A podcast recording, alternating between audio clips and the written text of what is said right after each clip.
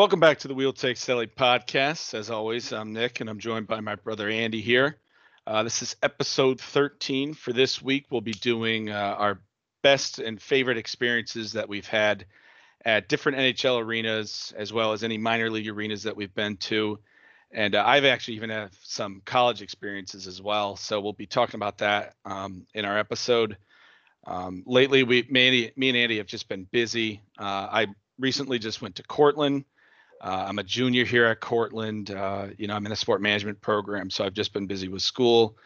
And Andy has just been busy with work. So our schedules have conflicted a lot, which is why this episode is late. Um, but the good news is, is in this time, we're able to get a guest on the show. Uh, we reached out to him. He's our cousin Greg, and uh, we reached out to him with this idea, and he was interested with joining us. So he's here with us today, and uh, I'll pass it on to him to just introduce himself.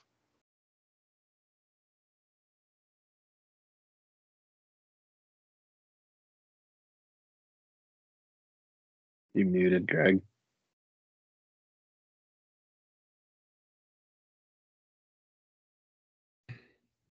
Hello?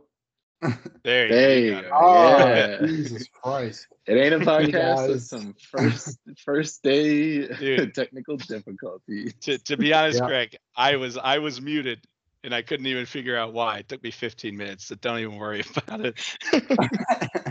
All right. Well, hey guys. Uh, I'm Greg. I'm Andy and Nick's cousin, like you said.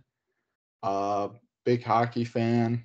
A lot of experience going to different arenas, watching hockey, playing hockey. So yeah, I'm really excited to uh, you know, finally jump on a pod with you guys and uh and uh, you know, talk some hockey, man. You could uh, you could share your team. You want to share your team? Oh yeah, I'm a Bruins fan.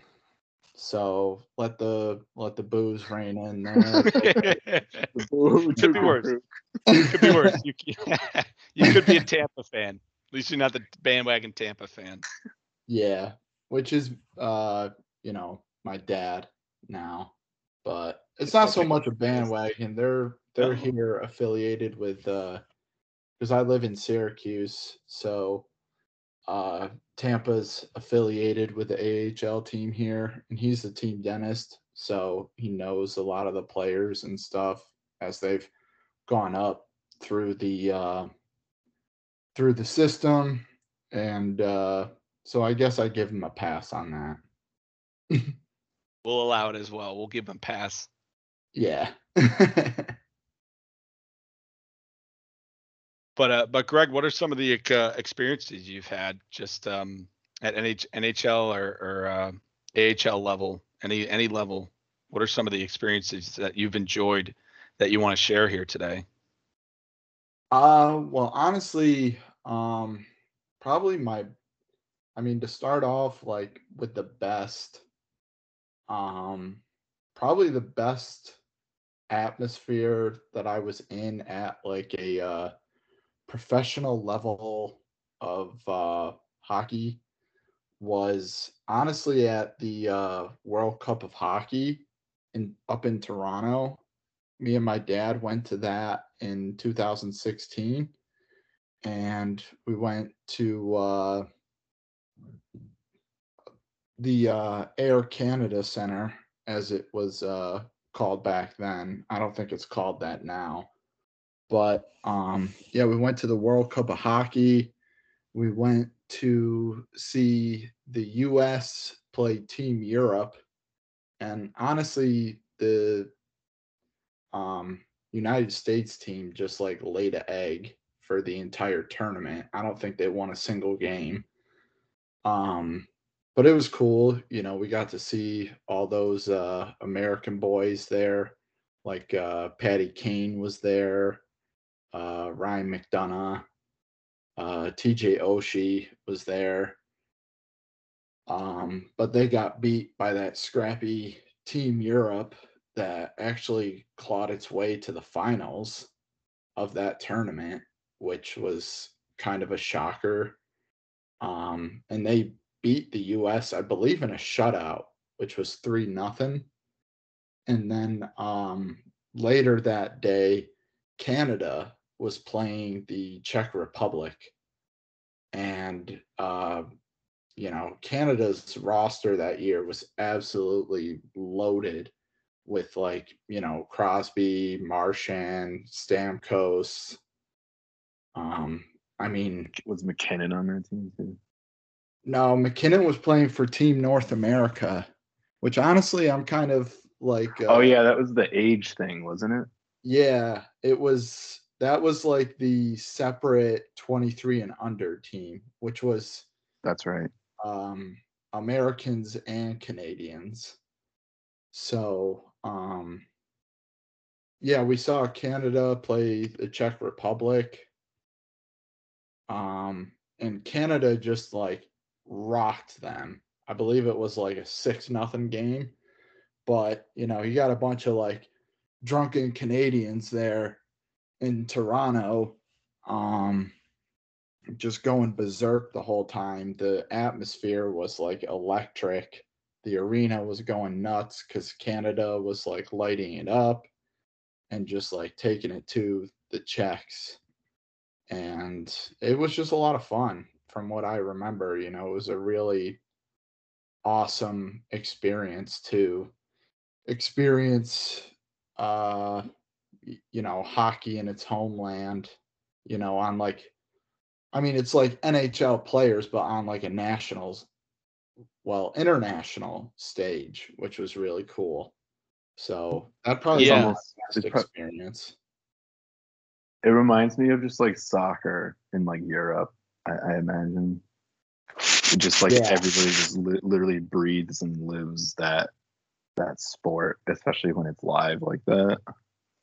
Yeah. Yeah and i remember like leading up to uh you know walking outside. I mean we spent the whole day in toronto like downtown toronto.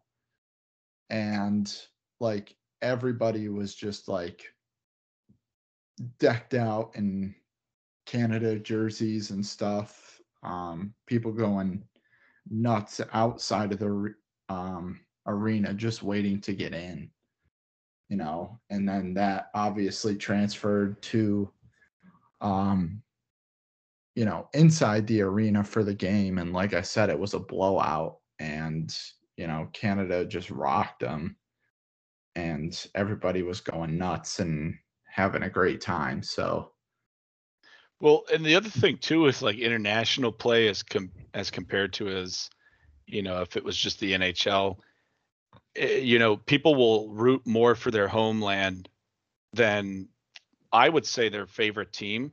So I could only imagine the atmosphere there in Toronto with Canada playing, and you know, there's always a rivalry between the U.S. and Canada. So I'm sure people in attendance who were watching the USA game were probably happy to see uh, you know, the U.S. lay an egg. So I would bet that that was quite an atmosphere to be in, even though there wasn't too much of a a stage. I'd say like a playoff game. Sometimes you know th- those crowds go wild, but international play I've not been to, and I bet the atmosphere was just more exciting than than a, a, an NHL atmosphere. yeah and you know 2016 was the first world cup of hockey since i believe 2002 Yeah. so like everybody was amped up for that to come back and you know i think toronto was like the perfect place to to host that and you know welcome that back in. So you know i'm sure people from really all over the world flew in to watch that but especially canadians where you know everybody puts aside like their um you know local rooting interests you know like leafs fans and habs fans are like getting together to root for canada you know Yeah.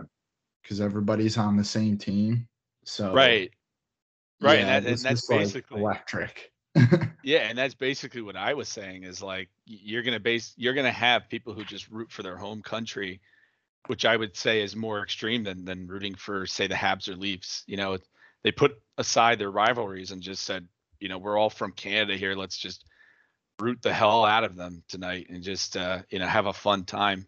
And like you said, it, it's it was the first one and it sounded like 14 years. So I, I think it was a good idea to have it in Toronto and being there.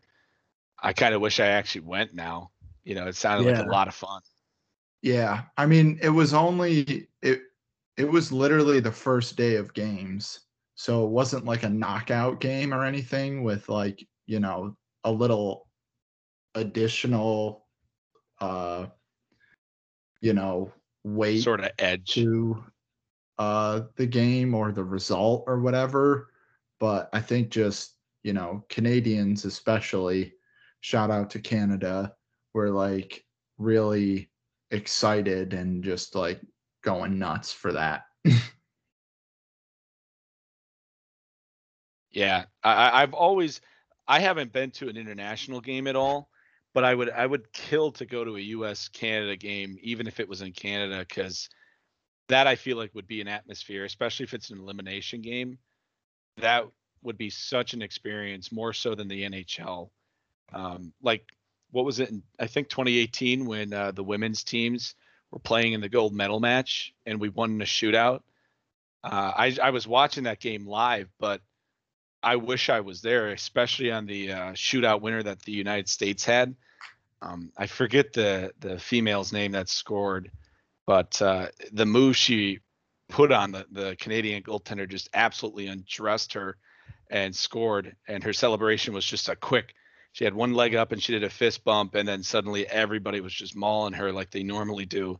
And uh, you know, it's it's it's that sort of like reaction if you're watching on the TV where you're just like, holy crap, I wish I was there, and like the goosebumps set in, you know. I, I- I've always wanted to go to an international game, especially if it's U.S. versus Canada. Yeah, unfortunately, I didn't get to see a U.S. versus Canada, and honestly, with the way the U.S. played in that tournament and the way Canada did, I feel like it would have been ugly. I wouldn't have been too happy with the result.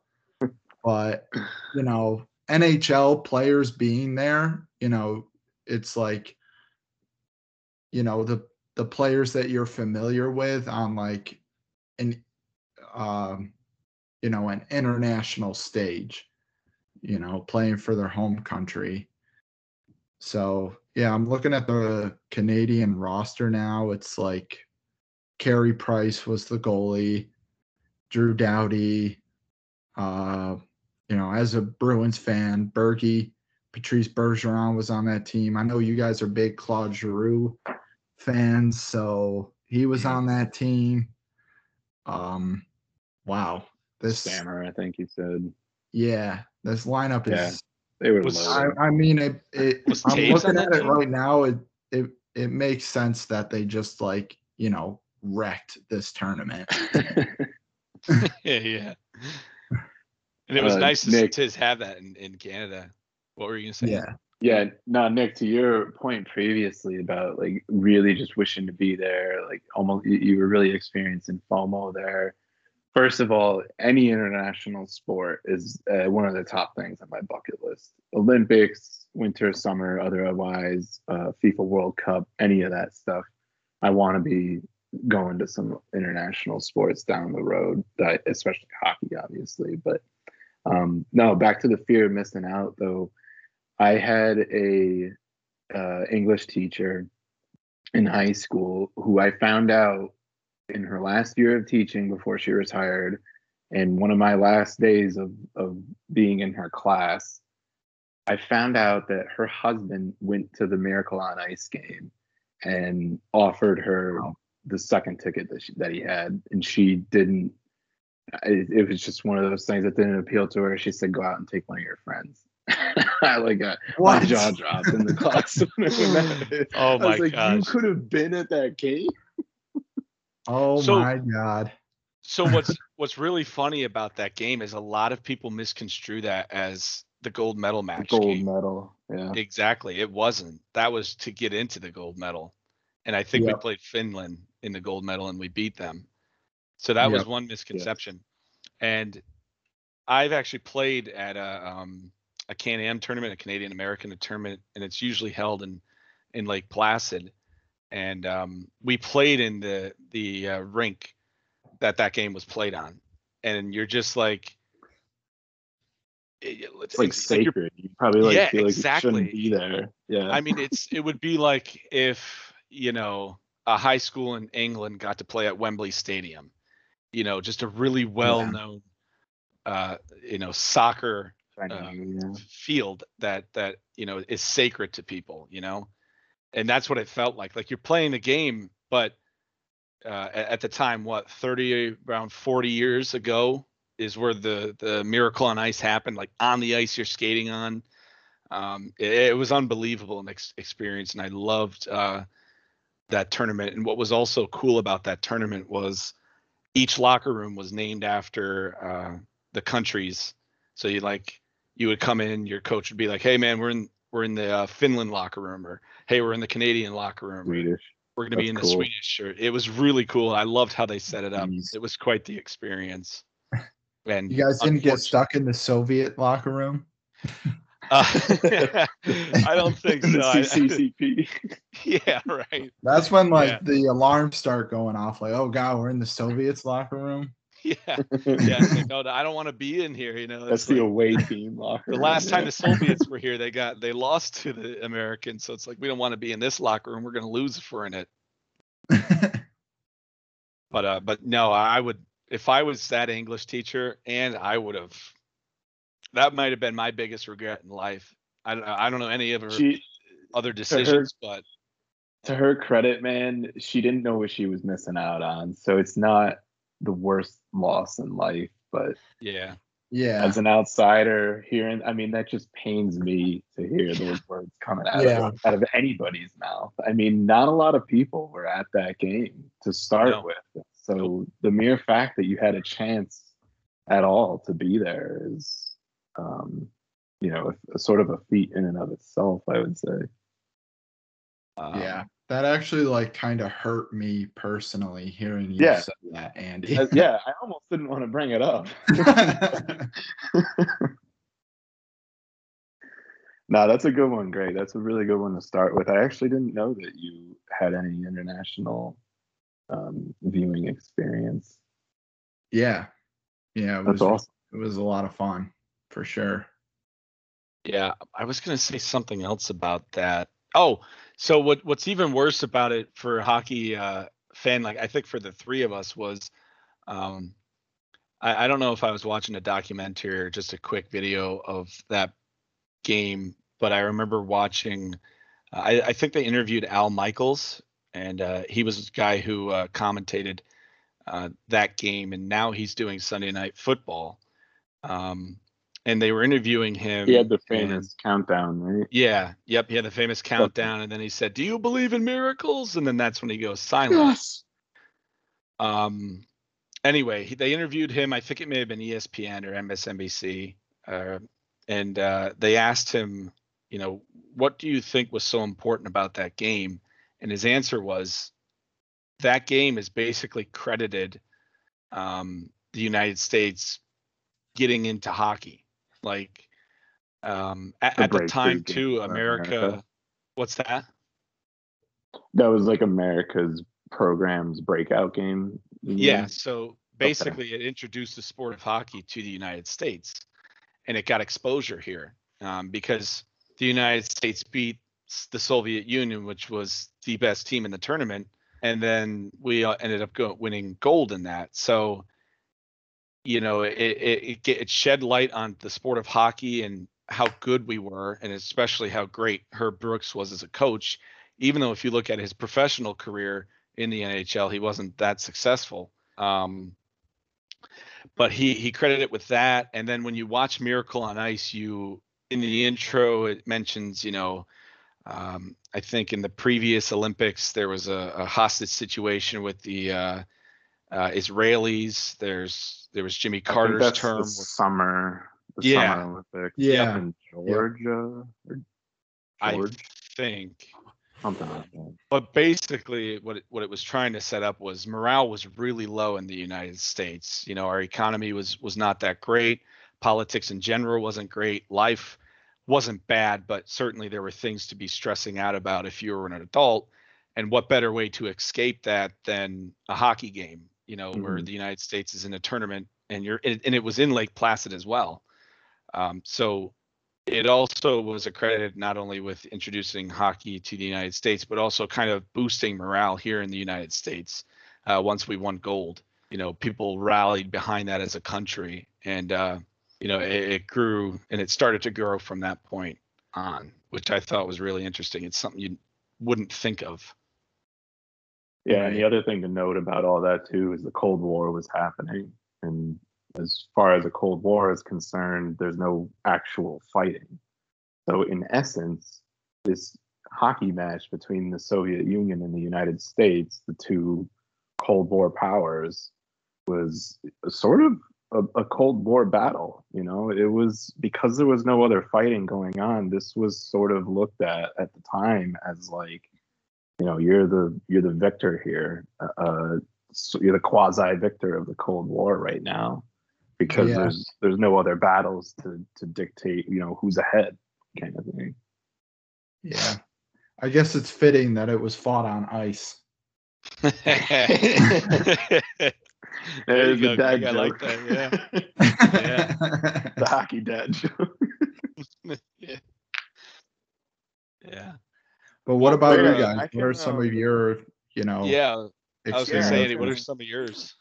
I was gonna throw one out, man. I was thinking about it, and um, I got to start at uh, the beginning in the Times Union Center in Albany, New York. At the time, it was the Pepsi Arena prior to my birth, it was the Knickerbocker Arena, and it was home to the Albany River Rats.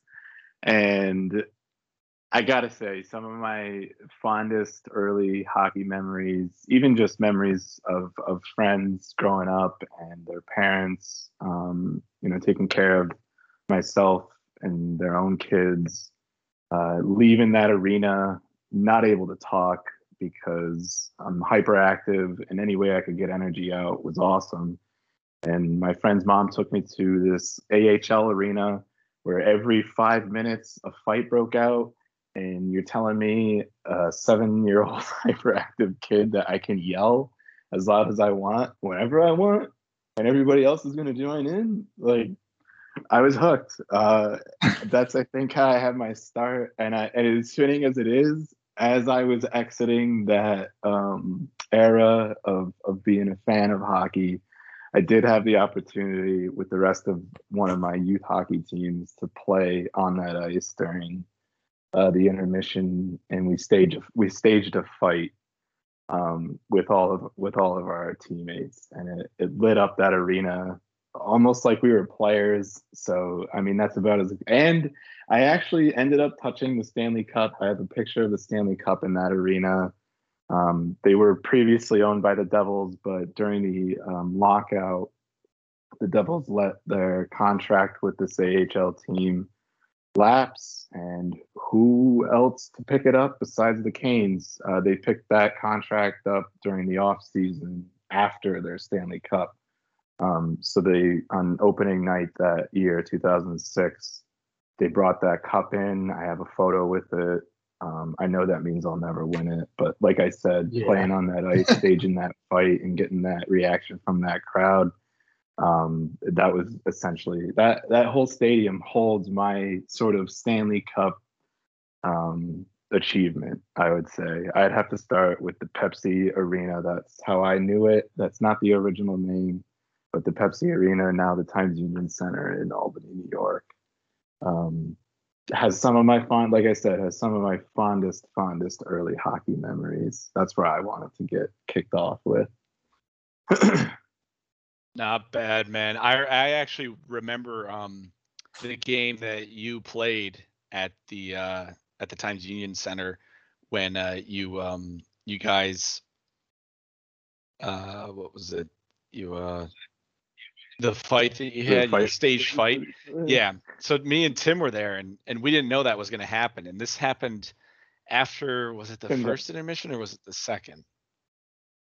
Or was it uh, like it was a, a half break? It was the first intermission because we missed the first period of play to be down in the locker room and actually be dressed and everything. That's right. Yeah, I remember because I was thinking like, why typically there's three periods, but there was only one break. So that that makes sense now. Um, and I just remember when that happened, me and Tim just started going crazy because weren't you on the ice for that, Ann? And obviously we were cheering for you to beat up somebody. And, you know, as kids, we didn't realize it was staged.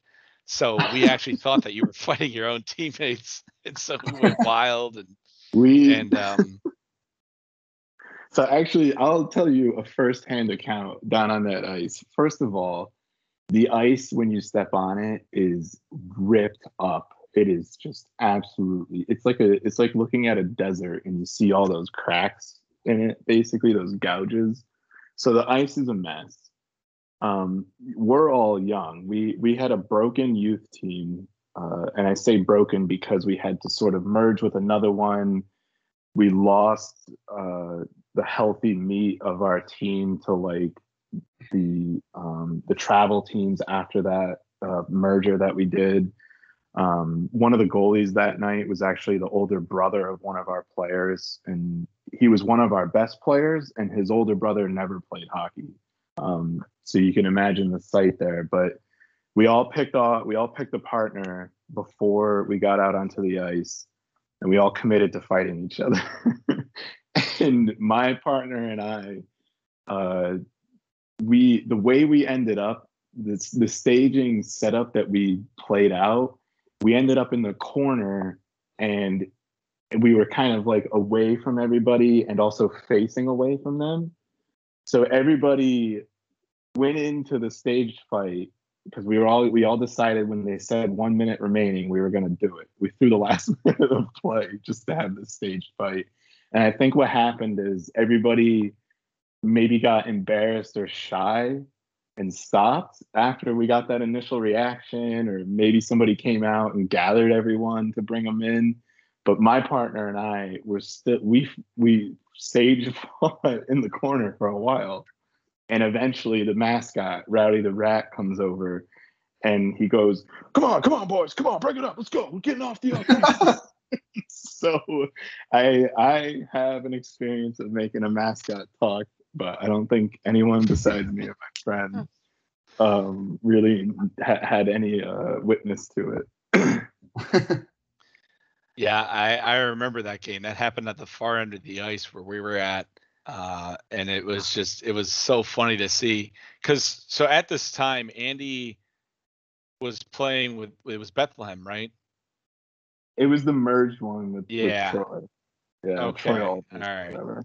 Um, so as kids, Tim and I would always go to Andy's games. Uh, and where he played his home games was relatively close to our house. So it was kind of those things where your parents say, go ahead, you guys are going to the game. You know, you're going to watch your brother play, you're going to cheer for him. But me and Tim weren't really hockey fans. I mean, watching him cheer and play to us was, let's go under the stands and see how many pucks are under there. Or, you know, we we'd go around and they have this. So at the home arena that Andy played on in Bethlehem, they played at a, a at a YMCA facility that had an ice rink, uh, which is also where the um, Bethlehem High School played. And they had this area where, on the far end by the scoreboard to the right, so if you're in the stands, if you just go if you go down the steps and go all the way to the right, there's an area that just has a bunch of mats. It has a shed in there that stores other things. And the reason being is because when uh, the rink isn't there, they set that area up for, you know, whatever the case, maybe wrestling or whatever during the summer. And so me and Tim, I remember one game, we ju- we just weren't interested in Andy's game. We we just weren't enjoying it. And again, we at the time didn't like hockey, me and Tim. So we would try and entertain ourselves by doing what I said, like going under the stands. But this one time we saw that this gated area, so it was obviously gated off because they didn't want the public to go in there. But this time it was open, and we were like, oh man, you know, let's go in there and climb on some of the mats. And so we started climbing on some of the mats, and I forget who, but at one point the mat was up against I want to say like a wooden uh, a fence that they had that was near this this shed, and we put our weight on the mat to step over it, and we broke the the wooden fence, and we were like, "Oh my gosh, we're gonna get in so much trouble. We gotta go back." So we frantically like tried to get out of the the mats really quickly, but because they were set up uh, vertically and not horizontally, if you took a step and you put too much weight down, you would fall through because the the the uh, mat couldn't hold your weight, and that's what happened. We ended up falling all the way to the bottom. As kids, we're like frantically like, "Oh my gosh, we're gonna get in so much trouble. We gotta get out of here." so we ran back and we're in the stage or we, go back to the stands and you know our mom was like where the hell were you guys you know? Uh, i was worried sick about you. And we were like uh, we, we were on the stands looking for pucks. There wasn't any today though. It's just it's really funny. Oh my god, uh, that is so hilarious to hear that that side of of uh, my games, man. And just for the record, the three of us behaved like that co- constantly. Like that's textbook, all of us. And so I probably, if I even heard that after the game, that story, I would probably just burst into laughter. Sorry. the no you're good you're good the um the other thing too was is when mom would you know keep an eye on us and say okay boys you're sitting down you're watching this game you're not getting up and you're not going under the stands you're not going to hang out in this area Yeah. when we had to actually sit and watch the game um you know a way that kids act out is just to be obnoxious and just make as many noise as we could well Stamping.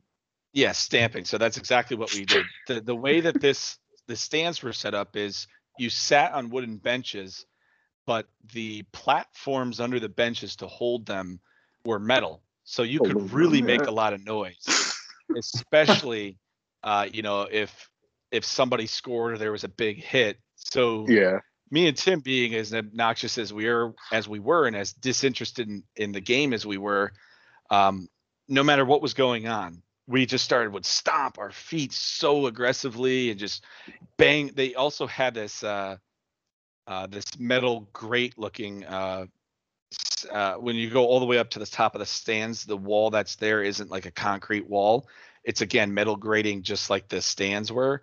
And we'd go up to that and we'd bang on it and we'd be like, come on, let's do it, you know, and just be obnoxious and cheer. And people would give us looks in the stand, and mom would frantically come up to us and go, What are you guys doing? So, and, and it's really funny because, you know, now I'm a huge hockey fan, Tim, not so much, Yeah. but it's just amazing that I, I But didn't dude, watch even the Tim has come far though. Yeah, he E- Even. Tim will sit down and watch a game now, you know, and he'll learn players too from doing it. But yeah, yeah, like he you- knows. You guys were totally, totally turned off. yeah, Just it, it was like a chore. It was. I mean, it was similar to the you know, Exactly. you know how mom was trying to lay it out. You you didn't want to be there, but you were told to be, and Yeah, I mean, I wasn't I wasn't playing at an NHL level, so I, I don't I don't blame you for not enjoying. it. Oh, really? You weren't, Andy? I mean, I'd I, have I to- felt like I was at times. yeah, it's like, oh, geez, now we got to go watch Andy's sorry ass go play hockey. right. Yeah, because his team, I mean, from Okay, my learn how to skate. from my memory, your team wasn't really that good, uh, and you were a very short man team. And from what I can remember, your goalie situation was just always up in the air. Like Terrible. I don't know if you guys had to cancel games sometimes because you just didn't have a goalie, but I know that it was so hard for you guys to recruit a goalie, and we even ultimately folded because of the goalie thing. What what happened was is the guy who was our goalie for the longest time um, decided he didn't want to play goalie anymore. He wanted to be a defenseman, and I, I, I don't even remember who like we had stand in. We had after he made that decision, we had maybe five to seven months of longevity, and then I think that was it. It- it's kind of sad actually thinking back on it now. yeah, nah, I I hear you on that. Um, did you have an any other like uh, experiences at the NHL level that you wanted to share in, or um, any other games or, or Yeah, experiences you've had?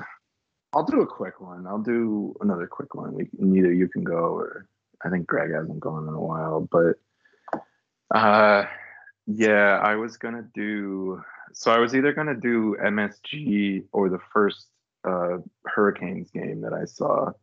And the first Hurricanes game that I, I'll do the Hurricanes. I'm a Hurricanes fan. Screw MSG. I'm not from New York. Uh, uh, no, the first Hurricanes game I went to, so it was actually a birthday gift at the time of the girl. Or no, I wasn't. This the second time I went was a birthday gift at the time of the girl I was dating. The first time I went, how could I forget? Was my 20th birthday. Um, you guys came down to pick me up, and that morning I had a calculus uh, two or three final. I think two because it was my first semester. So I had a final. I stayed up all night studying. Then I took the final at 7:45 a.m. Uh, I came back to my dorm. I don't know, nine nine thirty, probably at least by 10 o'clock. Had a quick like snack to eat. I texted you guys and I said, "You know where I live? The door's unlocked." Um, and I just remember you guys. The first, the next thing I remember is being about seven to eight feet off the ground in the very corner of my dorm, was, was where my head was. And I remember looking down, and I think you and Tim were probably already pouring into the dorm, and mom and dad were like, um, you know, just like uh, uh, cautiously and you know, respectively, like kind of pe- peering in and knocking. And I remember waking up and just kind of like, I'm not a morning person. I'm not a wake up person at all. But I just remember waking up, I think, with like a smile on my face, just ready to like change. And we we we went straight down to Raleigh at that point. Probably like a four hour drive. I mean, kudos to you guys. You guys shot all the way through that drive in one day. Hmm. We Yeah, I stayed in. did- yeah, I bet you do. My my apologies. but it wasn't yeah, a bad drive, but you know, when you've already driven like 10 hours, It's like get 10 there, and a half just- hours from yeah, home to Tech. it's- and uh, then it was like another four, four and a half, I think, to Raleigh from there. Um, but that was back when it was the RBC Center. Jiri Tlusty was on that team. Uh, Cam Ward was on that team. Eric Staal, I think, was still there. Tuomo Ruutu, he was one of my favorite players at the time. Um, I think Chad LaRose was still on the team. He was one of my favorite guys. Um, but anyways, Cam Ward had one of his one of his top ten NHL saves in that game. They were wearing their alternates. That was when they first started doing the uh, the black alternate jersey. Um, they went down not early, but they went down early by one, and then eventually, I think by the second, they were down by two. So they had they had a bit of a comeback to make. It was a close game. There was somebody who was on a hat trick alert coming down the stretch stretch. So i was ready you know i was at the at the ready with my hat to to get that off onto the ice. Didn't end up happening but um i still watch that uh game's highlights from time to time because that ward save is is seriously something else. And um it's one of my favorite experiences it was it was in 2011 it was december 15th 2011 and um, it was Carolina versus Vancouver. Uh, so just pop that into Google if you want to watch the save. Um, just watch the highlight videos, and you'll eventually see the save. But um, it was it was like a it was like sixteen thousand, so it was a decent crowd. They uh, 2009 was their last trip to the to the playoffs, so they still had a following after that cup and that other run in 2009. Um, and it was just a great game. It, it, was just a really good game. Like I said, they they ended up uh, down in the hole 2-0, and they pulled back the comeback. Um, and once they came back from that 2-0 deficit, I think it was 4-3, but they didn't really lose control of that game. And it was my first game as a Carolina fan in Carolina. Um, I actually have only seen two games in Carolina, um, but they haven't lost. They didn't lose either of them. I saw them lose in New Jersey once. yeah, that that's nice. I uh, and funny enough, the New Jersey game that you uh, ended up losing that you mentioned was mom's birthday gift um, to Yep. to to go to New Jersey, the Prudential Center, and watch Yep. uh, a game. So I remember that. It's actually funny And I that hate happens. to put you on blast. I hate to put you on blast, but do you remember what you said to me as we were walking back to the car that night? Um, no, I I don't. okay, so for reference, Nick's birthday is in the it's Oh. on like it's in like the peak of summer. It's like Yeah. right in the middle of summer. Yeah. And so we're on the way back and you know, I'm getting heckled that game. I think that game was back and forth too. And that wasn't just like comeback, one comeback, which was the first game that I went to. I think that one had a few lead changes. And I so I was did. definitely I every time I was standing up, I was getting screamed at to yell down. And every time, you know, it was it was a good game. It was a nice like New York City type crowd because it's New Jersey, it's near the city. Um, but yeah, on the way back to the car, you're like you're just like reveling in that atmosphere, in that uh just the just the post feeling of watching a good hockey game with no vested interest in the middle of the crowd, you know? And so you're pumped, man. You were jacked up. I'll, I'll never forget this. Going back to the car and you're folding your hands and you go, man, I, ah, I, I, I hope we get to go to a game for my birthday one day. so I turned to you and I went, um, I don't know how we're going to do that. it took you a second, but like, man, the depression that sent, set in after the realization. well, the uh, the the funny thing too about that is, you know, up yeah, hockey. exactly. So it, real world scenario, you know, at the Yeah. time you you couldn't predict circle. you couldn't predict a pandemic hitting and delaying the season to make it so that way I could have watched a game on my birthday. But lo and behold, 2020 was the year that anything and everything could happen. And it was the year that I could watch a game on my birthday. So you know, yeah, couldn't hindsight is 2020. Holy shit, you could watch it. That was nuts. Yeah. Yeah. Um, I'll share two stories uh, really quickly, and I'll start with um, my first ever Buffalo Sabres game. I hate to copy you, Andy, with uh, you know a first um, home game of the team that you. Ah, Uh, you got it. like- You gotta. but yeah, you always have to, and and you know Buffalo is is definitely a city that's um, obviously lacked a, a a championship, both the Buffalo Bills and the Buffalo Sabres, and it's a, it's a city that I think if they were to win either or, uh, that is just a city that's going to, you know, it's going to be Vancouver in 2020, or I'm sorry, Vancouver in 2011 on steroids. I mean that that city probably won't be. Um, yeah, it's gonna burn to the ground. yeah, that's going to burn to the ground. Everything. The, um, the city will burn. The every stadium and every rink will burn. It, it's going to go crazy. But um, so we go to Buffalo and they're playing the Washington Capitals. And Buffalo at this point hasn't been eliminated from the playoffs. They're like, I want to say 10 points back, maybe even 12 points back from like a wild card spot. Uh, and what ends up happening is uh, I'm like thinking to myself, I'm like, man, if we can pull out a win here against the Capitals, you know, we could get back into the playoff hunt. And and you know, if we just need to, we just need to start stringing some wins in. And lo and behold, it, it's a game that we got to see Alex Ovechkin in. So what was neat about that is Tim, our brother, is a Capitals fan, and um, I'm a I'm a Sabres fan, obviously. So during warmups, Tim got to sit right down where the Capitals were warming up, and you know, see Alexander Ovechkin warm up, you know, uh, Tom Wilson, Nicklas Backstrom, all those guys, and then me, I had to go on the other end of the ice where the Sabres were playing, and I uh, I, I actually on my phone, I wrote a note and I wrote it to Jeff Skinner because this was the year that he was he was on pace for like 40, 40 plus goals. It was our it was his first season with us. So I just had on my phone a note that was zoomed in that he could see like I, I forgot what it said, but I think it was like uh, Jeff Skinner, you know, eh, could I have a puck or something like that? I was just trying to get his attention. And you know, obviously, I'm watching Eichel warm up. I'm watching Sam Reinhart warm up.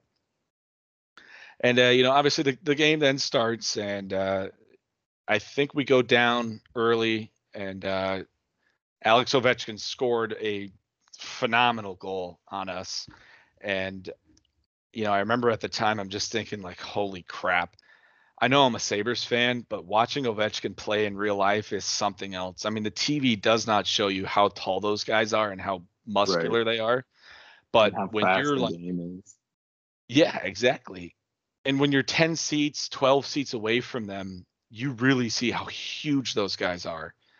Uh, and, and Rasmus Ristolainen, um, who, you know, uh, Buffalo Sabres fans don't necessarily like him, but I, I always enjoyed him. And, and you know, it was sad to see him go, but I can understand why the Sabres traded him away. I liked him because he was one of our only physical defensemen that would just hit anybody, no matter who. You know, it, they would hit Sidney Crosby, he would hit, you know, a fourth liner. And there were so many uh, shifts where he hit or went after Ovechkin because they he they uh, they have the last change because they were the home team, and so anytime Ovechkin was on the ice, you could guarantee that Ristolainen was, and the two of them going after it was just a spectacle to watch because Ristolainen again is is pretty huge for his his uh, his counterpart in Ovechkin, and he was not afraid to go after him. Anyway, the highlight of that game was uh, Sam Reinhart ended up getting a, a hat trick, and it was off of an off of an empty net goal in our own defensive zone, where he just backhands the puck to clear it, and it goes in. And as soon as it was in the air, I knew it was going in. So what I did is I took my hat off, and I bolted to the aisle. I run down the aisle as fast as I could. I take my hat, and by the time I throw it, the goal horn just started. So I was like the first hat on the ice.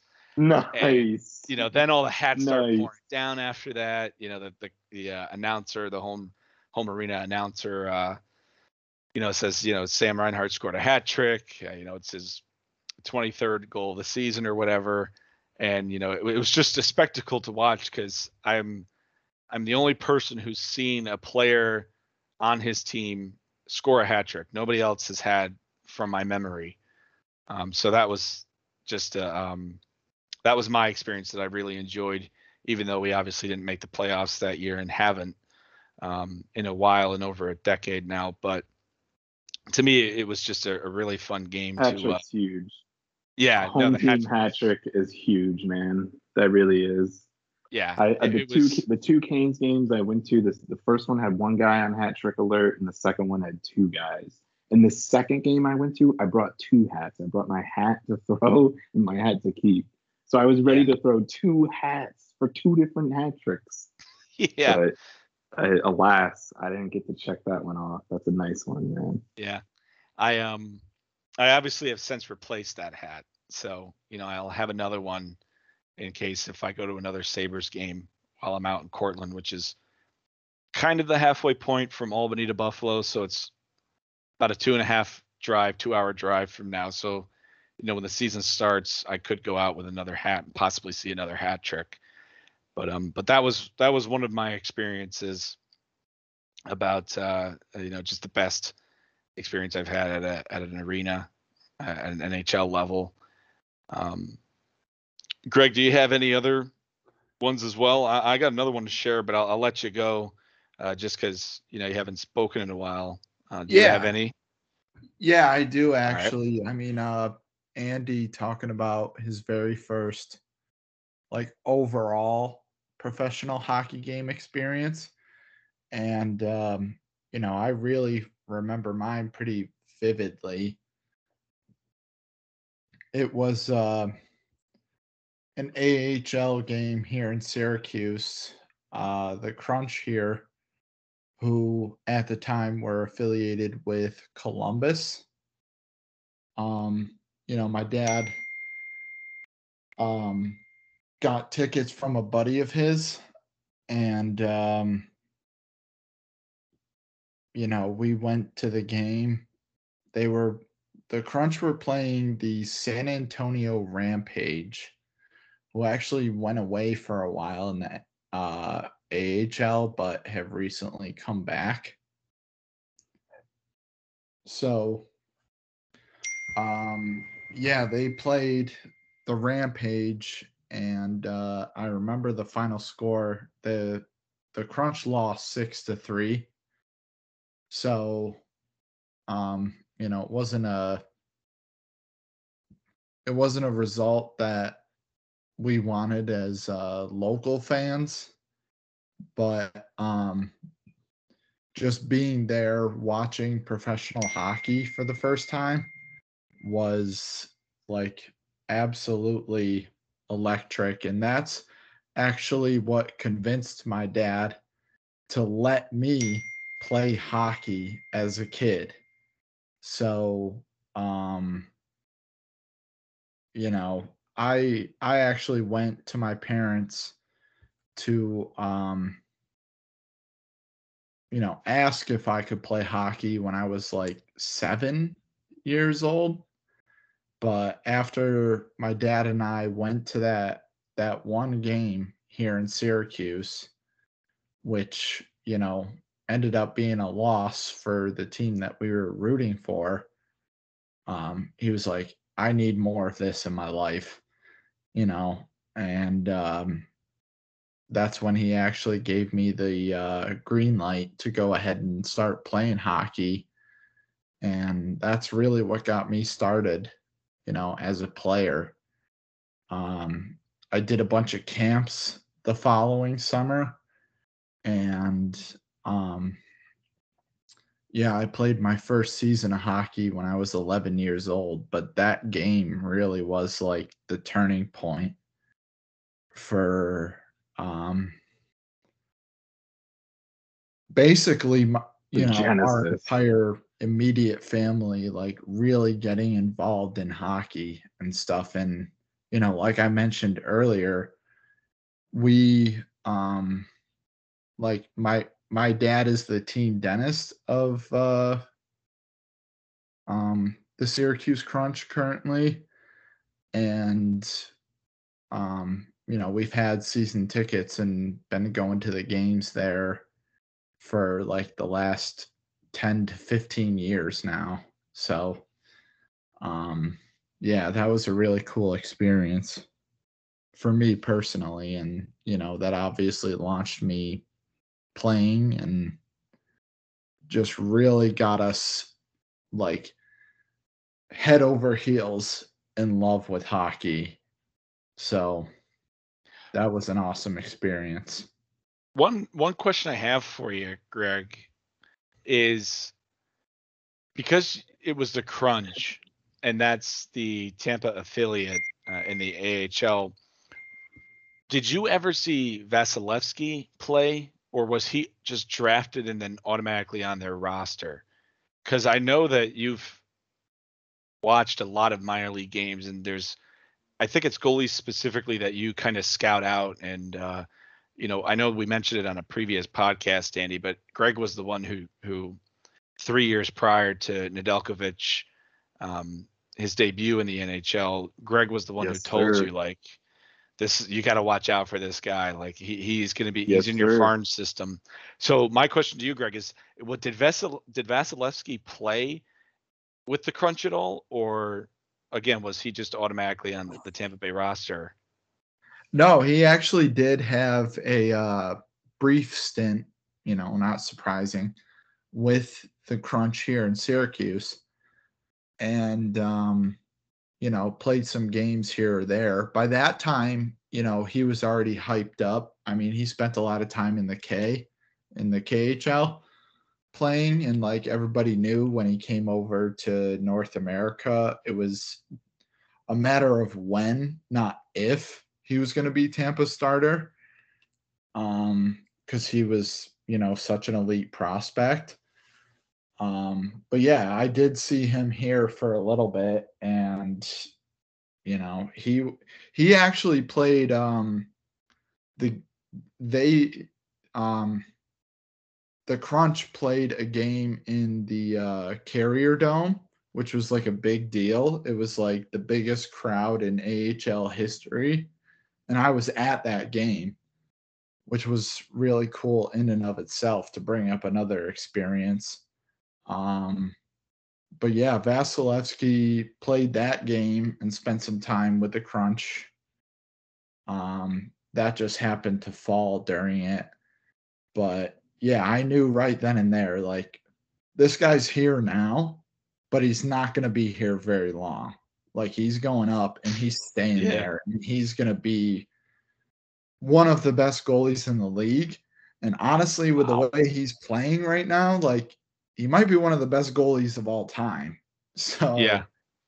that's like really cool to, you know, look back on and be like, that guy was playing in my backyard, you know? Yeah.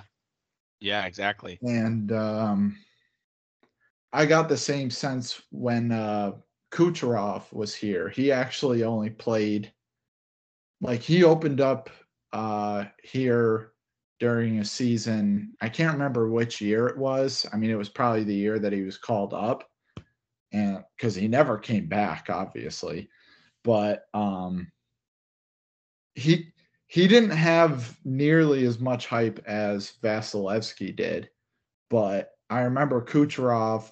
They opened the season on the road for like the first three or four games, and you know he was obviously lighting it up. He scored a hat trick in like his second game, I want to say. And then uh, the first game I got to see him here in Syracuse at the home opener he scored another hat trick and you know he probably got called up like maybe a week or two later and then you know from then on the rest is history but um yeah so it's kind of cool like looking back on it like Nikita Kucherov was playing in my backyard you know like I said earlier So with Nikita Kucherov, I actually quickly went on NHL.com to look up his stats. And you're right, he did not spend a lot of time in Syracuse. He had 17 games played, 13 goals, 11 assists for 24 points. And that was 2013 14. Um, and he was called up after that, obviously, and hadn't gone back down. So he was a huge part of that uh, Tampa team when they went to the Cup in 2015. That was kind of like his breakout year, I think. Well, yeah, I I remember he scored in his first NHL game on his first NHL shot. I believe it was against the Rangers. It was against Henrik Okay. Lundqvist, actually. Good goalie to Wow, have what your a first goalie goal to do that on. Yeah. Yeah, Yeah, I was just gonna say the right? king himself. Um, really quickly, I just wanted to also point out this stat. I don't know if you guys know much about uh, shooting percentages, but league average is around nine and a half, sometimes nine point two, depending on the year. Yeah. I just looked at his Syracuse shooting But- percentage average, and it was twenty six percent. what? Yeah. Well, yeah, 26%. Exactly. Nick, is that Netted- league? Like, I mean, he netted at least two hat tricks. Yeah. You know, at least. yeah. I'll actually try and while we're on the same, I'll, I'll look up Vasilevskiy, even though I'm not expecting him to Is play that- five games. Is that average, that league average? Do you know if that's just offensive or skaters? So it is. uh It's. I. I- think it's just offensive, So but I, I would assume that. I would assume that it's actually because right here it says a total of seven thousand five hundred seventy-seven goals were scored on eighty thousand fifty-four shots. So I would actually say that it's it's not just offensive players. That's everybody. Yeah, if you sh- if you get a shot on net, Yeah. that, that that's going to go towards shooting percentage. So yeah, that's league average is nine and a half roughly. Nikita Kucherov had twenty six percent when he played for um, the Crunch in his short stay with them. And then while I'm while I'm on the uh, Lightning here, I'll look up Vasilevskiy just to see what his uh, his stats are. But it, that Yeah, is so crazy. Awesome, you saw some awesome players come up through there. Yeah. I remember. I mean, the only person for the River Rats that I can think of is Parise, Zach Parise, and I think he played the lockout season for us, and that was it. But I do remember. I wanted to mention this because I can't remember his name, but a few like years ago there was that uh i forgot what year it was maybe tw 2012 20 maybe 2016 but i think it's 2012 or um 2014 i think it's 2014 it might be 2018 when latvia almost beat canada and that latvian goalie was it was just like a brick wall like 50 Oh. something saves Yeah, Kristers Gudlevskis. He played in Yeah. Syracuse too. Yeah, you saw him. Did Yeah, you see him like yeah, a month or him. something before the Olympics, or like the week or something? Yeah. Yeah, that was awesome. Yeah, you've seen a lot of a lot of great people live Yeah, before they really hit. have. Tyler Johnson, I think, was another one that you guys. Yeah, Tyler Uh, Johnson actually won the AHL MVP the year um the first I think it yeah, it, it was the first year that Tampa and Syracuse were affiliated, which if I remember correctly was the 2012-2013 season because that was the year that I graduated high school Gotcha. and um, you know I went to a bunch of games, and they actually made it to the Calder Cup final that year. And um, you know, since we're there, that's actually another one of like the best atmospheres that I've ever been in. Was here in Syracuse during that Calder Cup final run, but especially the finals. We played um, Grand Rapids who was affiliated with Detroit. And I think they're still together. That's still a thing. Um, but yeah, like the, I mean, I live in Syracuse, and the thought of like going to hockey games in June in like shorts and a t shirt was like insane Yeah. know like it's 90 degrees out but then we're going into this hockey arena to you know It's almost like Um, you're in Tampa during the regular season. exactly or or even in like december honestly right. Yeah. Yeah. Right. But, yeah. um yeah that was incredible i remember um the crunch actually went down 3-0 in that series and like we're like oh my god we're gonna lose this. We're gonna get swept in the finals. This is awful. Um and the finals had a 2-3-2 format and the crunch had home ice so they lost the first two games on home ice and then the next three were on the road and you know they lost game three but then they won the next two to bring it back to syracuse so we were like okay if they're going to do this they're going to do it here on home ice you know and we're going to get to watch it which is awesome. And you know we had season tickets so you know we were there. And um yeah game six was like an electric electric atmosphere. I mean people we got to the arena downtown by i mean the game started at like seven i want to say and we were there by like, like four or five o'clock to like i mean people were tailgating a hockey game in syracuse in june. It was insane.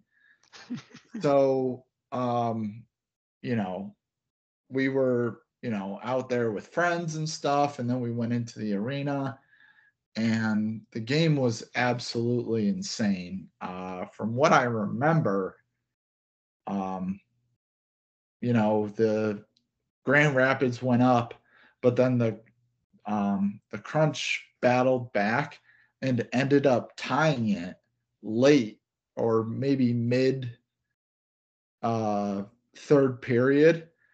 And where we were sitting the crunch were shooting at our end. And so we saw like the game time goal go in with i don't know maybe 8 minutes left in game 6 and so like the crowd just went absolutely nuts. I mean i was out there like hugging people that i didn't even know and stuff. And um unfortunately they couldn't close it out. Grand rapids had a hell of a team at the time like looking back on it. They had uh tomas tatar was on that team. Um you know before he kind of fell off I, I mean i know he kind of fell off and burned out in the nhl Right. Right. um gustav nyquist same deal uh, Peter. Mrazek, who I also have a personal vendetta against because of that game. And I'll tell you why. Because in that game, um, it was game six. You know, it, it was actually, I believe, right after the crunch had just scored to tie it. He went behind the net to play a puck, and a crunch player like came up to like seal off the boards to prevent him from like playing the puck, you know, around the boards to, you know, work a breakout out of the zone. And like he might have brushed up against his shoulder. You know, the crunch player like went to avoid the contact after the puck got by him. And Mrazek laid out one of the worst, one of the absolute worst flops of all time. And the refs bought it and they called the goaltender interference. And you know, Grand Rapids gets a power play, and I believe they actually score on it to take the lead. And I just remember, like, I can't say it on the podcast. Like, I was screaming horrible, horrible, obscene, obscene, things. yeah, obscene. yeah, obscene things at the officials on the ice, L- uh, along with the whole crowd. And you know, unfortunately, you know the crunch weren't able to bring it back on that but that's really what that's really the straw that broke the camel's back you know metaphorically speaking so i will never forgive peter Mrazek for that and that's why i hope he has a horrible nhl career well, I Well, he made knew himself that. look like a fool in that game when he got injured and David Ayres had to play. I don't know Yeah. if you saw that clip, but he gets hit beyond the face-off circle. Like exactly, Burton. Thank you. Um, so looking at an article about that game, Greg, they had Yeah. some pretty big names playing there. So Yanni Gourde was for Yep. was part of the crunch. He had two goals in that game. Um, Tyler Bertuzzi had a goal in that game for the uh, for the Griffins, the Grand. Rapids. uh, and then another name that showed up that's not a big name, but uh, Tomas Nosek, who uh, Yeah. who played for Vegas and is now a, a Bruin. He played in that game, uh, I believe, for the um, the Griffins. all right Uh, so i guess i got to get over it with him since he's on the bruins now yeah, exactly. That's you got to put it past you at this point. Yeah, but Peter Mrazek's flop, I'm telling you, dude, it it it was right in front of us too. Like we sat right on that goal line where the crunch shoot twice and where they were shooting in that third period. It was it was the worst flop I've ever seen. Hold on, hold on though, Greg. Is that flop worse than his Joe Thornton punch? Have you seen that clip? Oh yeah, it's it's worse. It's worse than that. Okay. it's all right, worse. Fair enough. I, I I- appreciate the clarification. I've tried to find video of it, but you know, it it's like AHL and you know, Yeah. I have a hard time like finding video files and stuff. But I'm telling you, dude, it's atrocious. And that's why I'll never forgive Peter Mrazek for that. Well, I'm I'm actually glad you shared that story, Greg, because I did not know that about Pre- Peter Mrazek. Me neither. I thought he was a likable guy, but you no, know, he's not. He's n- absolutely definitely not. He's definitely not in my book anymore. Um, I'll I'll quickly share a, a nice playoff experience, uh, probably the best playoff experience I've ever had. Um, and you'll appreciate this one, Greg, because it, it was a Bruins game. Uh, so my buddy Ryan, who I mentioned on the podcast before, huge Bruins fan, uh, just one day comes up and texts me and, and and says, "Do you do you want to go to a, playoff game?" And this was shortly before the playoffs started. Typically, they started around like April 12th or mid-April ish.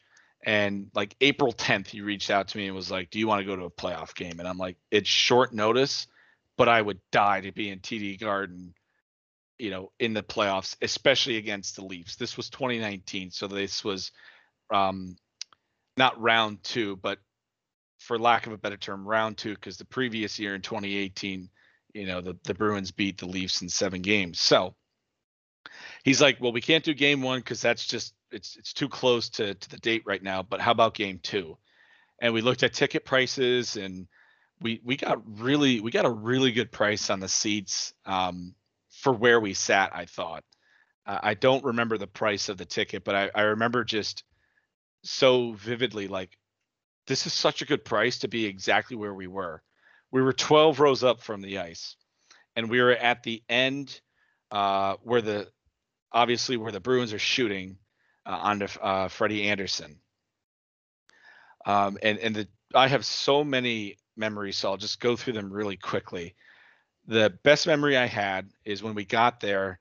Uh, these Leafs fans were standing or sitting rather right up on the glass where Freddie Andersen is is uh, is playing, and they all had their beers up on the wall. And then finally, the Bruins fans who had those seats went up to them, and they were like, "Yeah, these are our seats." So they left. And as they passed us, I don't know if Ryan engaged them, my friend Ryan engaged them, or if they engaged him.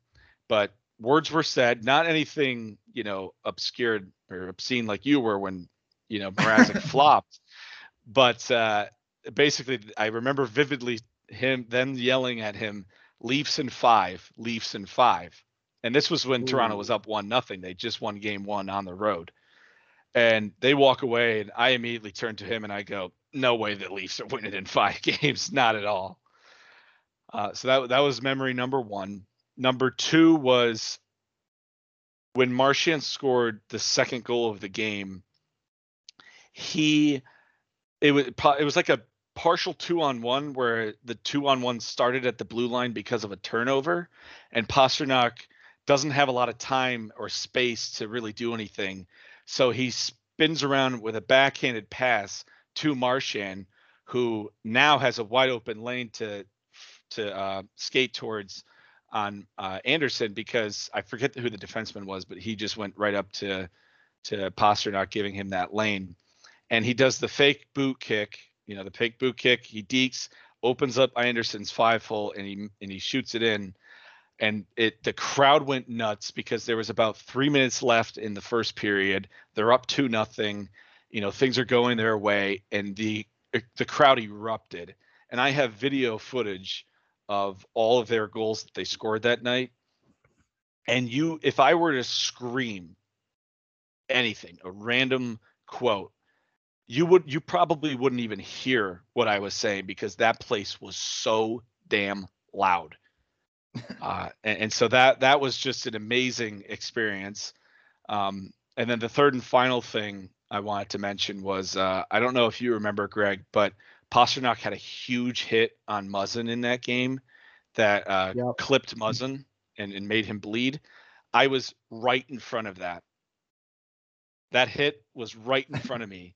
And you know how in commercials, like uh, when they advertise NHL.tv or like big hits, or you know best goals, all that stuff. They created a montage of big hits uh, for one of their ads, and that hit was featured in it. And I tell everybody whenever I was watching that game, my mom, Tim, friends I was with, I'd be like, if the camera angle was just slightly higher, you would have seen me, my friend Ryan, and his girlfriend at the time, Jules. You would have seen all three of us react to that hit if it was just tipped up a little bit yeah. higher. Um, but like that was that uh, DiCaprio meme, you know, where yeah. he's like, sitting in the chair, yes. like pointing at the TV. that is exactly how I felt. like, That's me. That was me. Um, and, and Kadri got kicked out of that game, but it, it, that's not a big note to uh, to hint on because you know Kadri gets kicked out of a lot of games and he gets kicked awesome. out of every playoff series. Yeah, so that was a memory. Bruins. that was a memory, but uh, yeah, yeah, that was a memory, but you know, not not big because it's just common uh, common occurrence for him. That's awesome. yeah, dude, that that was the best playoff experience I've ever had. It was just a wild game. Yeah, I'm kind of just. I've never been to an NHL playoff game.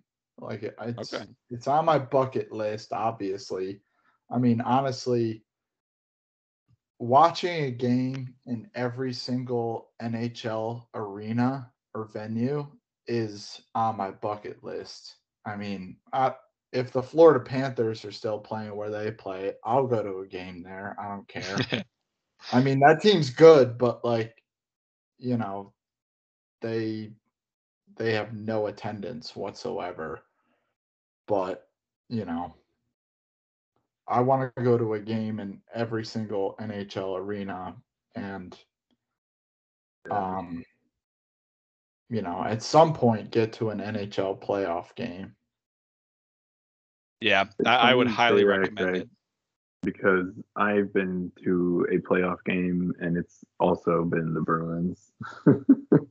um, I went to one of their games in 2000, the 2017 playoff run. I actually went to the one. If anyone remembers that listen, that's listening and, and watched this game, I was at the game when some one of the fans got a beach ball on the ice, and a ref snagged it and then stuffed it like in his shirt behind his back and was like skating around with this beach ball on his shirt on his back. Was that Also in that game. final? No, that was um that, That was was against the first round. Yeah, it was the first round. It was a cheap ticket. It was in the nosebleeds. Oh, The, that game, so that event happened. That was memorable from it. That game, I was with my friend uh, from LA. He was on a work rotation out in Boston, and I had just moved here for my job.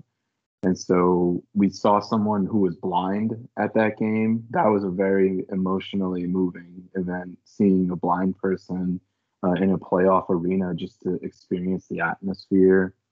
Um, a like a year later, I went to another game with one of my coworkers in Boston, and then actually a couple months after that, my dad got me for Christmas that year tickets to go to a game in Boston, and they were good enough that I was on television. I ended up on TV, and I actually also caught a puck in that game too, and gave it to some kid, so that was cool. Um, if anyone wants to talk about the Bruins, I'll open the floor up now because I got one more arena experience to talk about, and it's not a good one. yeah, so I'll actually just quickly sum it up. I went to a regular season game as well, and this time the same friend Ryan, who's a big hockey fan, he always wanted me to go to games with him, um, because he's like the only friend of, I'm the only friend of his that's just big into hockey. So we went to a game. We were on the third uh, row, and Johan Larsson lays out. I think it was Kuraly, or or some fourth liner. I forget at the time, but it was a huge hit. And I stand right up, and mom and dad got a picture of me because they were watching the game of me standing up, reacting to that, uh, and pointing with my hand uh, to the to the hit. So I've also been on TV as well uh, in in TD Garden. So it's funny you mentioned that.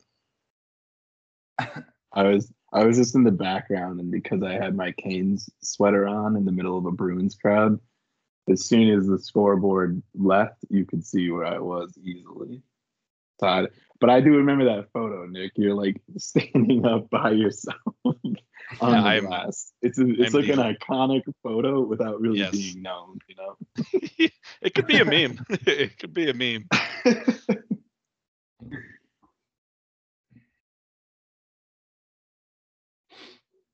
Yeah, all right. Well, you know what? I'll just dig right into this. Here we go. Nashville, Smashville, the Bridgestone Arena. It was uh two, maybe three years ago. Actually, you know what? I have the rally towel from the game. Let me just tell you the exact date. All right. October 12th, 2019. So right it was the season when we when we uh ended early for COVID. And it was the opening night. It's it's actually a pretty decent towel. It has like this motion sensor light at the end of it. So when they shut all the lights off and everyone's spinning them, that actually did look pretty cool. Oh, that's cool. But I mean, in every NHL arena that I've been in, I have worn Canes gear, and I've been to three Cane- games involving the Canes. I've been to maybe five or six games not involving them, and at, at every single arena, people engage with it no matter what. Like they see the Canes, they see that I'm in their arena without anybody in the fight, and they immediately if they're at that level, they'll immediately just start talking hockey with you, and they'll they'll they'll make a comment about the Canes' history or something about that, it's an engagement at some point, right? In Nashville, not a single person, I don't even know if they recognized the shirt I was wearing. Not a single person mentioned that I was a Canes fan, and everybody was looking at it. Um, the crowd and the the way that uh, just the traditions that this crowd has taken on, it just it's it's a very collegiate feel to it. Um, I feel bad for any visiting goalie that goes in there and doesn't post post a shutout because it's like every single goal they have this like long-winded civ chant that just is and like they end up chanting the goalie's name with it. They do this like rah rah thing when they go on power plays. I mean, it is like the most it's almost like it's almost like a Vegas show. Like it's almost like a reality television watching one of those games unfold. And it's like this the the crowd is just so connected to the scoreboard there. It's it's not a crowd where where like you're you're winding down in the third and you're you you recognize you know sometimes fans recognize their team needs some level of a jolt. They need they need to engage. It's now like the fan, like the, the players are are kind of hitting a wall during this game. And the fans will just randomly start chanting and they'll randomly start getting wild and riled up. And that just doesn't happen in Nashville. Like I just feel like Nashville follows the PA system. And that's when they know to chant. That's the only time that they chant. Um, and it's like I said, I just really, really got I remember getting that collegiate vibe there um, I was visiting the area for work, so I actually went to that game, left it, and then just drove into work because I, the operation that I was uh, working on began at like 2 a.m., 3 a.m. so um, maybe having that on the back end of it maybe put me in a bad mood, but I don't know. I was ready to. I think I was texting you for that, Nick. I wasn't sure if I wanted to make the drive up to Nashville from where I was staying Right. It was going to be like a 35 minute drive or something. And the the price or whatever. And I think I finally just said, all right, I'm just going to pull the plug. I'm going to see this game. It was Nashville versus San Jose. I got there wicked early. I was playing Pokemon Go, admittedly, around Nashville prior to the Great game. place to play. Yeah, yeah. shout out, night. Shout, shout out Pokemon Go. Um, hey, no, anyways, I just remember I was hype. I was ready to be there. I was ready to be amongst the, the hockey community. I really, I, admittedly, I really enjoyed watching the Smashville um, movement. I'll call it the Smashville movement when they were yeah, making decent playoff runs. movement at this point. yeah, yeah um, for sure. I was excited, and they were coming off that uh, Stanley Cup run, right? They was it 2018 or were they 2017? They were 2017. They, yeah, 2017. Okay. But so, but so, anyways, it wasn't far removed from that. I don't think that they fell off right after that. Um, and so it was still like a, a decent. I was ready to see a pretty decent franchise, right? And it just it just didn't translate the way it did through the television during you know the pregame of that playoff run where they got the car out there and everybody's riled up um, you know that that translated nicely to to the viewer. But once you're there, like I said, it, it just they're fans and they're they're electric. I'll give them that. But it's just um, it's it's like electricity without passion, kind of. That's I think the best way that I could phrase it. I, I was trying to chat people up. It was opening night. I was trying to chat people up. I was trying to I mean, I was in the stands like two and a half hours early. I didn't think people, like normal people, with just an average vested interest in in the game that they're going to watch, show up at that point. You know, and it was it was difficult having conversations like that with people. But um, no, to their credit, it's you know they did have that playoff run, so power to them. Keep going to your games, keep cheering your team on in the way that in the way that you want to, but me myself, like I said, uh, it it just it uh, it, it wasn't my cup of tea. Yeah, but it was still an electric arena. It was full. it was a very full arena. Yeah, I remember the 2017 run very vividly because that crowd was just so loud every single game and like each Yeah. game they played as they further got in, they would break the record for uh, on like the decimal scale for how Yeah. loud they were. It's, it was like, oh my gosh, if if if this team wins uh, the cup against the Penguins, it's that crowd might the, the roof is actually going to either collapse or shoot straight up in the air because Yeah. it the, the place is going to blow up with and erupt because of the noise. Um, I, I do kind of miss that aspect of Nashville, and, and as Andy was texting me this, and after he kind of summarized all that, I was disappointed to hear that that's kind of how Nashville um, was, especially because on TV, like I mentioned, it was such an electric crowd to watch on TV and just hear them chant. I mean, it, they are very collegiate, you know, chants, but at the same time, it was a way for the team to, or way for the fans to rally around the team, uh, especially if they scored on the opponent, because, you know, they had that whole chant uh, that I forget how it goes, but it's like Murray, Murray, Murray, Murray. It's all your fault. It's all your fault. Murray. Yeah, there you go. Murray. Yeah. They actually have a very similar chant here in Syracuse that they've been doing for like years. Ever since I started going to the games, which was probably back in like 2007 uh, seven. like they do the chant of the opposing goalie's last name? Three different times. Okay. and um you know like actually marc andre fleury got sent down to wilkes-barre from pittsburgh when he was there and he played in syracuse. So i got to see him there.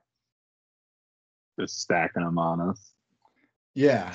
And uh you know fleury was there and so whenever the the uh crunch scored on him they'd be like fleury fleury fleury you suck like Yeah. every single goal you Yeah, know? that's how it was like- in Nashville. That's exactly how it was. Yep. And I remember uh Braden Holtby came down for a game because he was like coming off an injury or something. Like maybe I mean it's between five and ten years ago. I mean Holtby's been in the league for a long time. But oh man, they lit him up. I think it was the first year that Tampa was here in Syracuse, and that team was really good. I mean, you had like Andre Palat, Tyler Johnson, you know, on your first line. I can't remember who was with them. And I feel like I'm discrediting somebody by forgetting. But um that team was nasty and you know, they lit up Holtby and Holtby was getting pissed off because the crowd was like getting into it and stuff and they actually ended up like pulling him because by that time it was like 5 to nothing and they were just lighting him up. Holtby was having a terrible game.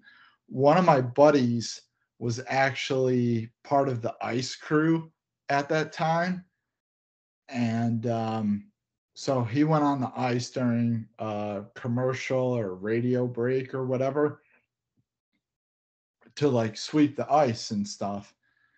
And uh, you know, he threw a little chirp to Holtby. He was like, Holtby, you suck, buddy. And you know, he, he got like all pissed off and stuff. And you know, he was throwing curse words at him and stuff that I can't say on here, but Kid's sweeping the ice and he's chirping players. Yeah, yeah, exactly. I mean, it doesn't stop. I mean, when these players say that, like, oh yeah, the chirping, it's it's relentless. Like, it's no lie. Like, you're getting really it from the ice crew, even you know, like it Dude, doesn't yeah. stop. Yeah. Um but no, those are all good uh, shared experiences that we've had. Just uh, you know, watching uh, different levels of of hockey being played professionally um, and internationally as well. Uh, you know, I, I've definitely on my bucket list. I definitely want to hit like some major Canadian cities that have hockey teams, uh, as well as going to an international game, like you mentioned, and of any sport really. Um, I, I'm glad I've had the opportunities that I've had, and I'm sure you guys are as well. Of all the experiences that you've um, enjoyed and have experienced in real life, because you know they're they go by so fast. I mean, I remember that game two I was at felt like it was yesterday, but that was Yeah, almost we're coming up to three years now almost, Yeah. uh, and and time just flies by. So I just appreciate the experiences that I've had as well as um, the experiences that you guys had. Um, Greg, I'm actually kind of really jealous about the international experience. I didn't know that prior. Uh, I did not know you ever went to an international game. So, um, you know, if you have anything else to add, real quick, by all means do so. Um, but you know, I've definitely uh, enjoyed all the experiences that you guys shared. Um, Greg, especially you, you had a lot more than I thought you would. And you had some yeah, great. I mean, uh, I've been to a lot of games, and you know, I'll I'll toss this in. You know, as we're uh, wrapping up here, the first NHL game that I went to was actually a Buffalo Sabres game. okay. Um, we saw them play at that time. They were the Mighty Ducks of Anaheim, and Yes. it was the year after they went to the Stanley Cup final, but lost to the uh, New Jersey Devils in 2003. Oh, three. I was going to say four, but that was Yeah. Tampa and Calgary. My bad. You're right. Yeah, but like looking back on it, the jerseys in that matchup were Im- impeccable. Like it, Fire. Buffalo was rocking Fire. the uh, red alternates that they had at that Oh, time, Oh, where they had man. the goat head, but Oh, the yeah. red jerseys had Dude. the uh, sabers going through the crest, and obviously the Mighty Ducks of Anaheim. Yeah, one of the most iconic. Yeah. That is my number one. It's a lot of kids' number ones. Paul Kariya, one of my favorite players. Yeah, I saw Paul Kariya that night. Oh my god, dude. Who haven't you seen? Yeah, really. I'm at starting to think point, you were at the Miracle on Ice game. but yeah, just like look at I mean, I I think like Anaheim blew the Sabres out of the water that night. I think it was like a 6 to 2 game the Sabres ended up losing. But like looking back on it, those jerseys, the the uh just the jersey matchup was like a thing to behold. That's what I remember most from it, honestly, is like I saw the Sabres in those red alternates when they Yeah. were wearing black and red, which honestly they should go back to. at Yeah, I agree. yeah, point. maybe you know something will change in the organization. I mean, the Sabres got to Profit switch moment. something up, honestly. yeah, right. Insanity. Definition of insanity. Doing the same thing over and over again. Change the jerseys. Do something. And get the name. I mean, they did like technically change the jerseys by going back to like royal, Royal blue. blue. Yeah. but like the red and It's black jerseys are incredible. Yeah. Those Yeah. are awesome. All right, prophet moment. Obviously, the uh, Anaheim Mighty Ducks, those jerseys are incredible. I actually have both of those jerseys and like I mean I collect like hockey jerseys that I like and I got a black uh Sabres. I think they call it like a goat head. The uh Mhm. the uh goat head Yeah. jersey. Um I got a Yeah, black, you're right. The the black and white ones that they had. Yeah. Yeah, I yep, got those a black uh Sabres goat head jersey and then I also have uh navy blue uh Mighty Ducks of Anaheim jersey in my collection. So I usually wear those to like neutral sites, you know. Smart. Nice. Yeah, very All right, smart. prophet moment. There's going to be a winter classic with the Mighty Ducks, the Mighty Ducks unis, and the Sabres, the old retro Sabres, the black and reds, the goat heads. I'm all for that. I am all for that. Are you listening, Batman? Batman, you better listen, buddy. You hear us, Gary? what are you scared, Jerry? All right, Nick. I got a I got a nice thing that we could close it off on. Little wrap Okay. up thing, nice and Yeah. easy. All right, guys. Top three. Your next your top three NHL arenas uh, on your bucket list. So, you Greg, you're the or- guest. I was Greg, gonna say. Greg, you're the guest. Go ahead. All right. Um, I haven't been to Vegas like ever. So, and honestly, like that team is really good. So you're talking about Vancouver? like their entire existence. So, like, I want to go see a game at Vegas. Obviously, That's a good one. That's a good one. Um, I mean, I was in Toronto, but that was like for the, um, you know, World Cup of Hockey, so it wasn't like a Mhm. Leafs game. Right. But like honestly, I'd like to go see the Leafs in Toronto, especially since they're supposed to be good, despite the fact that they can't get out of the first round.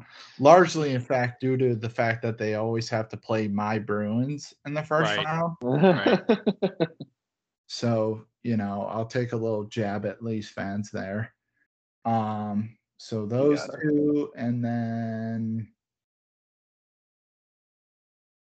honestly, probably uh I mean, Andy, you kind of sold me on the Nashville aspect. So I'd There also like to see a game down in Nashville, you know, because Okay. like honestly, I mean, the team has kind of dipped since that Stanley Cup run, Yeah. but I feel like they're at like those fans still bring it, you know. Mhm. yes. Yeah. Yes. It's like their expectations are so high, you know, because they were just right there Yeah. not too long ago. And uh, you know, I hear a lot of good things about touring around Nashville, so I would like to also see a game in Nashville. Okay. Interesting. I I'll, uh, like that take top my three. Commission check whenever Nashville. Greg's ticket price. yeah. yeah. Do you want to go Nick, next? you want to Nick, or- go? Okay. Yeah. I'll I can go I'll if you got to think about it still. No, I, I got mine. I got mine. All right. Um, so I will say third. I want to go with um, with Colorado. Um, I've always wanted to go and visit Colorado. I, I really like the scenery that's in that state, and you know, if I were to spend a week there hiking and doing all that stuff, I would kill to go to a, an Avalanche game. Um, watching MacKinnon, watching Makar in person. Um, that would be Landeskog. huge. Landeskog, uh, of course, Mikko Rantanen. as he put it. Um, so I'd kill to, to see all those guys play, and plus you're in the Mile High City. I would just love to experience that. Um, number two on the list is actually going to be a home team. It's not the Rangers, and obviously it's not the Sabres because I've been there. It's the New York Islanders.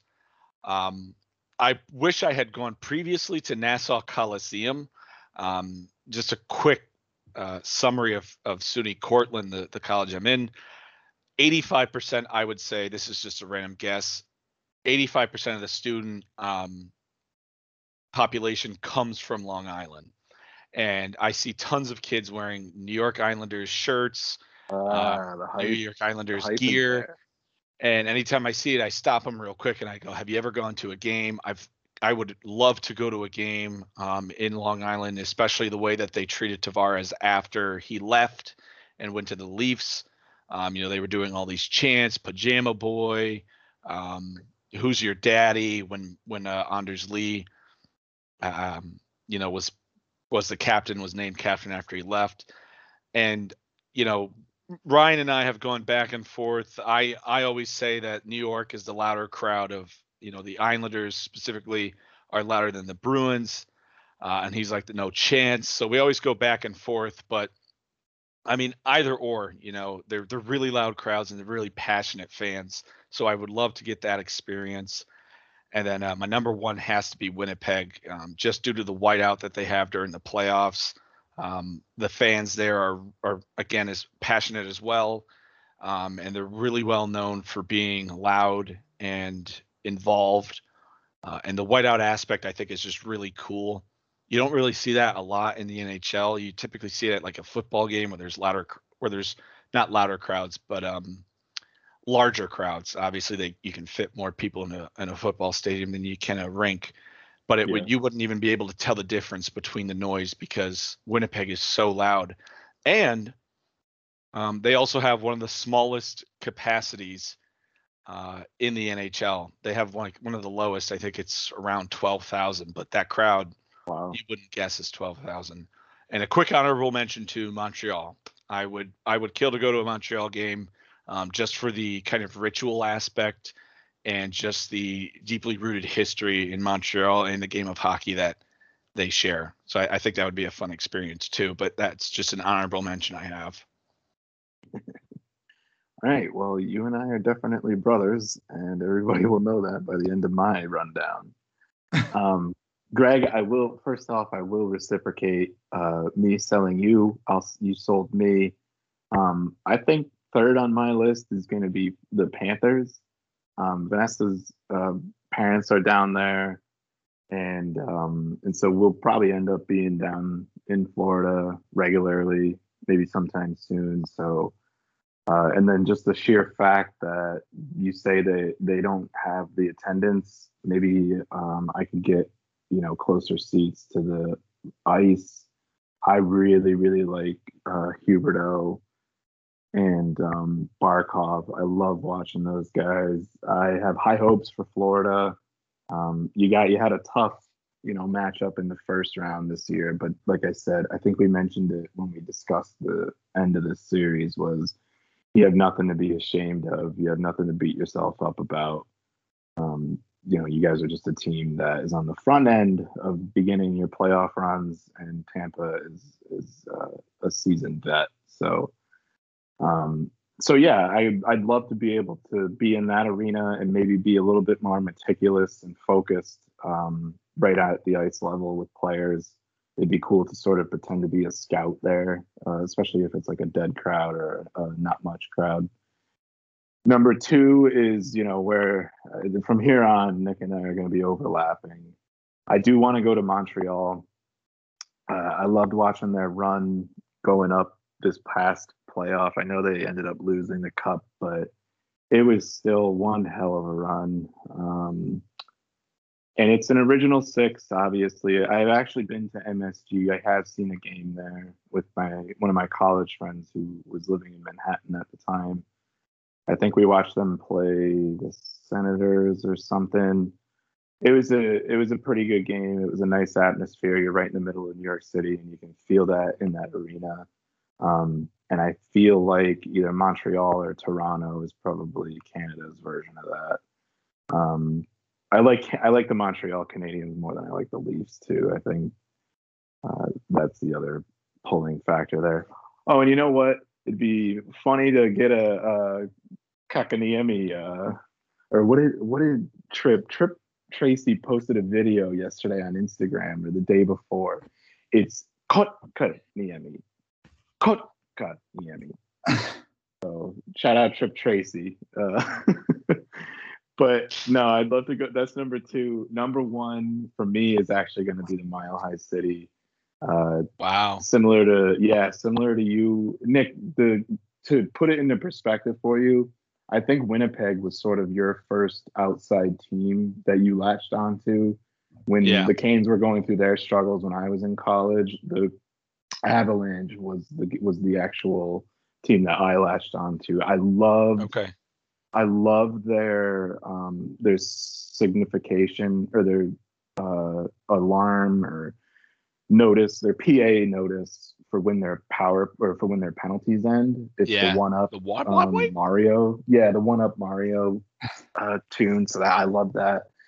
Um, yeah, for me, it's I'm not huge on hiking, I would say, but uh, you know, skiing I've been getting into lately. And Mike, one of my good friends from college, is a snowboarder, and him and his friends have gone out to Colorado to do that. So to go out there and do that and knock out an NHL game um, would be epic for me.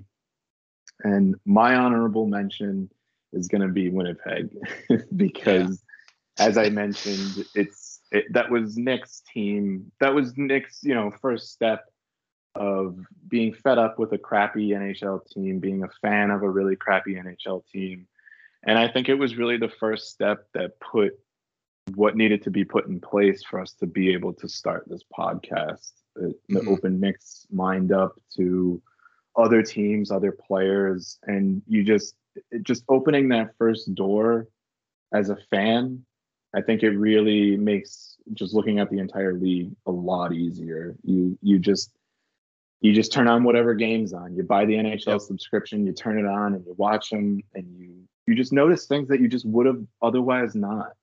And so because oh, yeah. of that, and because of how electric they are, and and you know, as uh, Nick so lovingly reminds me, they have one heck of an American in net there uh, oh, so yeah. I think that's a really yeah. good um, okay honorable mention for me. We're definitely brothers because the reason why I branched out to the Jets was solely Connor Hellebuyck. yeah, I, I, yeah. I, I, cannot praise that guy enough. Any uh, any opportunity I can, I, I praise him. And uh, I'm in an NHL group chat, and there's this one gigantic uh, Tampa fan, and you know he always goes off about how good Vasilevskiy is and you know me being the the American homeboy just goes, you know, if you really look at their stats closely, H- Connor Hellebuyck is almost a clone of Vasilevskiy. It's just he doesn't yeah. have doesn't have the hardware that Vasilevskiy yep. has. Right. But if if you were to strip that away from Vasilevskiy, it's a coin toss to be like, who's your number one goaltender? Who would you go with? Who would you build a team around? It is you can't go wrong. I mean, sure, Vasilevskiy has, you know, maybe um, more highlight reel saves than Connor Hellebuyck, you know, but yeah, he, he was a huge reason why I branched out to the Jets. Very nice. Yeah. yeah. But uh, thanks for joining us, Greg. That yeah, no, Greg, an awesome we, episode. We really yeah, appreciate thanks it. so much for having me. I had a really good time, and honestly, I didn't know that we got an honorable mention. Yeah, give it. I feel like Winnipeg is a good route to go for that because those fans are insane, you know, and especially like I didn't know that their capacity was so low, like 12 or 13,000, Nick said. Yeah. And like when you watch a playoff game in Winnipeg, in uh, Winnipeg, like you wouldn't guess that all that noise is come from, you know, it looks like the Super Bowl. Thousand people. Yeah, it it does look like the Super Bowl, honestly. You know, so especially when they got that uh whiteout going. I mean, yep. it's just insane to watch a game on TV that's there. Right. I can't imagine what it's like to, you know, be in the stands. So correct. So to summarize, Winnipeg, Nick will take his uh, commission checks in yeah. Cortland, yep. and Nashville, I'll take mine in Mass. yes, yeah. yeah, that would be much appreciated, uh, Kevin Cheveldayoff, GM of the uh, Winnipeg Jets. yeah, but uh, you know, again, we appreciate it, Greg. We appreciate you coming on. This has been a great episode, good discussion. Uh, I just wanted to mention to everybody that the NHL regular season starts October 12th, which is a Tuesday. Um, I don't know about you guys. I'm sure you know, but um, I'm I just I I'm eagerly waiting for this. I, I I'm like, you know how sometimes Push. when you sit in class and you kind of just yeah, it, it's just like I'm so ant ants up about it. Um, I'm eager for it, and I, I can't keep waiting. At this point, it's like, can we just start it now? Forget the preseason. Nobody gives a damn about them. Uh, just yeah, just play that. right now. Uh, but yeah, that that's yeah, this isn't the, the, NFL. We have 82 games that we're. Yeah, seriously, so. we're not we're not playing one game a week. We're playing like three, four games a week. sometimes. But I've got my uh, ESPN Plus subscription, so Same. I'm ready to go. And Same. Yeah. I might buy the bundle for that because they're gonna they're gonna bundle like Hulu and Disney. You can, I did that, Nick. You can you can have mine. oh, okay. Could we Yeah. watch games at the same time though? You think, or Yeah, uh, uh, we'll find out. yeah, we'll find out. But other than that, yeah, games start the twelfth. So look out for Seattle this season. Um, you know, look out Yeah. for some other teams like Florida that's really improved. I'm I'm excited to see how teams have do after their off season. Uh, you know, we did our our last episode was talking The normal about divisions. the normal divisions and how we think they're going to stack up. So we're really excited to have that come back as well as just hockey in general. Um, so we uh, hope you guys are watching when the season starts. And uh, you know, without further ado, uh, it, right now would be a good time to peace out. Peace out. Peace out.